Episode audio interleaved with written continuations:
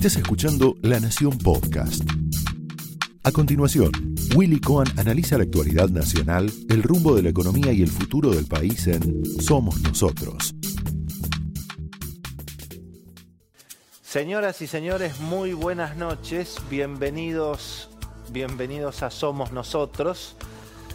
Bueno, la economía y particularmente un elemento muy, muy particular de la Argentina, que es el dólar, ha vuelto un poco a el escenario de la campaña electoral, en parte porque, bueno, estamos ya en los últimos metros antes de las PASO y el Banco Central, el gobierno tiene que intervenir un poquito más para mantener la estabilidad en el mercado, que se está manteniendo.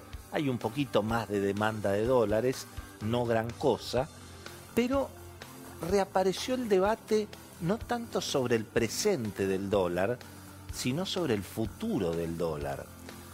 Eh, gane quien gane las elecciones y en todo caso, según cómo se vayan definiendo, por supuesto, las distintas etapas de la carrera electoral que tal vez recién empieza, obviamente, dentro de, dentro de dos domingos. Y, y claro, el principal candidato opositor, puso arriba de la mesa una cuestión que en términos económicos, y bueno, se viene discutiendo permanentemente en la Argentina, que es la famosa historia de la enorme cantidad de pesos que hay en la economía desde hace muchísimo tiempo, porque la economía argentina tiene una inflación que ya lleva 10 años, entonces hay 10 años de déficit fiscal, emisión monetaria y toda esa montaña de pesos y bueno, hoy son las famosas LELIC. Eh, durante la historia argentina hemos tenido miles de veces esta historia y lamentablemente eh, siempre los argentinos hemos resuelto estos problemas por las malas, con devaluaciones. Le pasó incluso al propio gobierno de Macri el año pasado, eh, finalmente con, con, aquella devaluación que hoy todavía, por supuesto, está, está afectando. Pero, claro, ¿Qué es lo que pasa aquí? En definitiva, todos esos pesos que hay dando vueltas, y bueno, están en los bancos, están en los plazos fijos. Las LELIC son la cantidad de pesos que los argentinos queremos tener y en todo caso la forma en que el gobierno contiene toda esa cantidad de pesos que hay para que no vayan a presionar en los precios, para que no presionen el valor del dólar, pero es una materia pendiente que vale si gana Macri, si gana Alberto. Claro, en el mundo económico, en el mundo financiero sobre todo, lo que se piensa es que si gana Macri la, reelección, todo este problema, en definitiva, que hoy le llaman LELIC, pero la verdad es el déficit fiscal, es el problema obviamente de las dificultades con el gasto público que está indexado, las tarifas, el futuro del dólar todo eso se piensa que si gana Macri, y bueno, está probado que Macri tiene más crédito internacional, tiene más apoyo político, puede administrar la crisis tal vez sin otra devaluación como la que tuvimos el año pasado, o por lo menos evitándola, o que sea no tan grave. Eso es lo que opina el mercado. Mientras que si el triunfo está más del lado de Cristina y Alberto, y bueno, e, ese ajuste sería un poquito más traumático.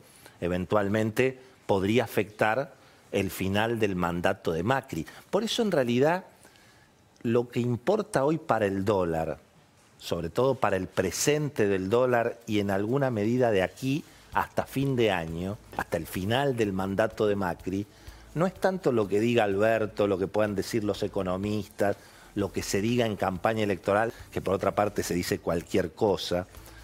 Otra vez la historia de que con los intereses de la deuda se puede repartir felicidad y darle a los jubilados. Que lo diga del caño, pero que lo diga Alberto Fernández. Historias de hace 50 años que se repiten en las campañas electorales. Pero más allá de eso, y bueno, evidentemente la Argentina tiene un problema no era necesario que viniera Alberto Fernández para avisar que hay un problema, obviamente, con la cantidad de pesos que hay, con la emisión monetaria, con el déficit.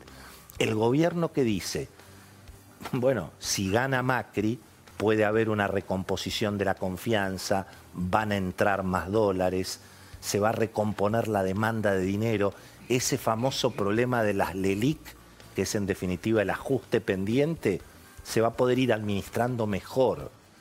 Eh, desde el lado de la oposición, bueno, es obvio, la, intención es que en todo caso el problema le estalle a Macri en el final de su mandato. Lo hemos visto también en otras oportunidades de la, de la historia argentina. Cuidado porque eh, tal vez a Alberto Fernández le puede pasar lo que le pasó a Eduardo Dualde en aquella elección contra De la Rúa. Dualde advirtió algunas cosas que eran ciertas de la inconsistencia de la convertibilidad, pero fue identificado como una persona que promovía la devaluación. Y en general, nadie que promueve una devaluación gana las elecciones. Las devaluaciones son siempre después de las elecciones, incluso la última que tuvimos en la Argentina y en las épocas de Cristina también. Siempre es eso después de las elecciones. En definitiva, bueno, muchos creen que lo que se está discutiendo hoy en la Argentina y lo que puso arriba de la mesa Alberto Fernández con la cuestión de las LELIC, más allá de las intenciones de generar algún ruido en el mercado, que por ahora no, no se verifican, porque lo que importa es cómo vote la gente en las pasos, no tanto, digamos, el problema de la LELIC, que todos en general en el ambiente económico lo conocen.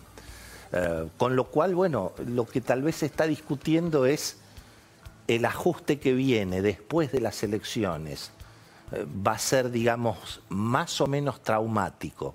Y bueno, eso depende mucho de cómo empecemos a votar los argentinos a partir de dentro de dos domingos. Esto fue Somos Nosotros, un podcast exclusivo de La Nación.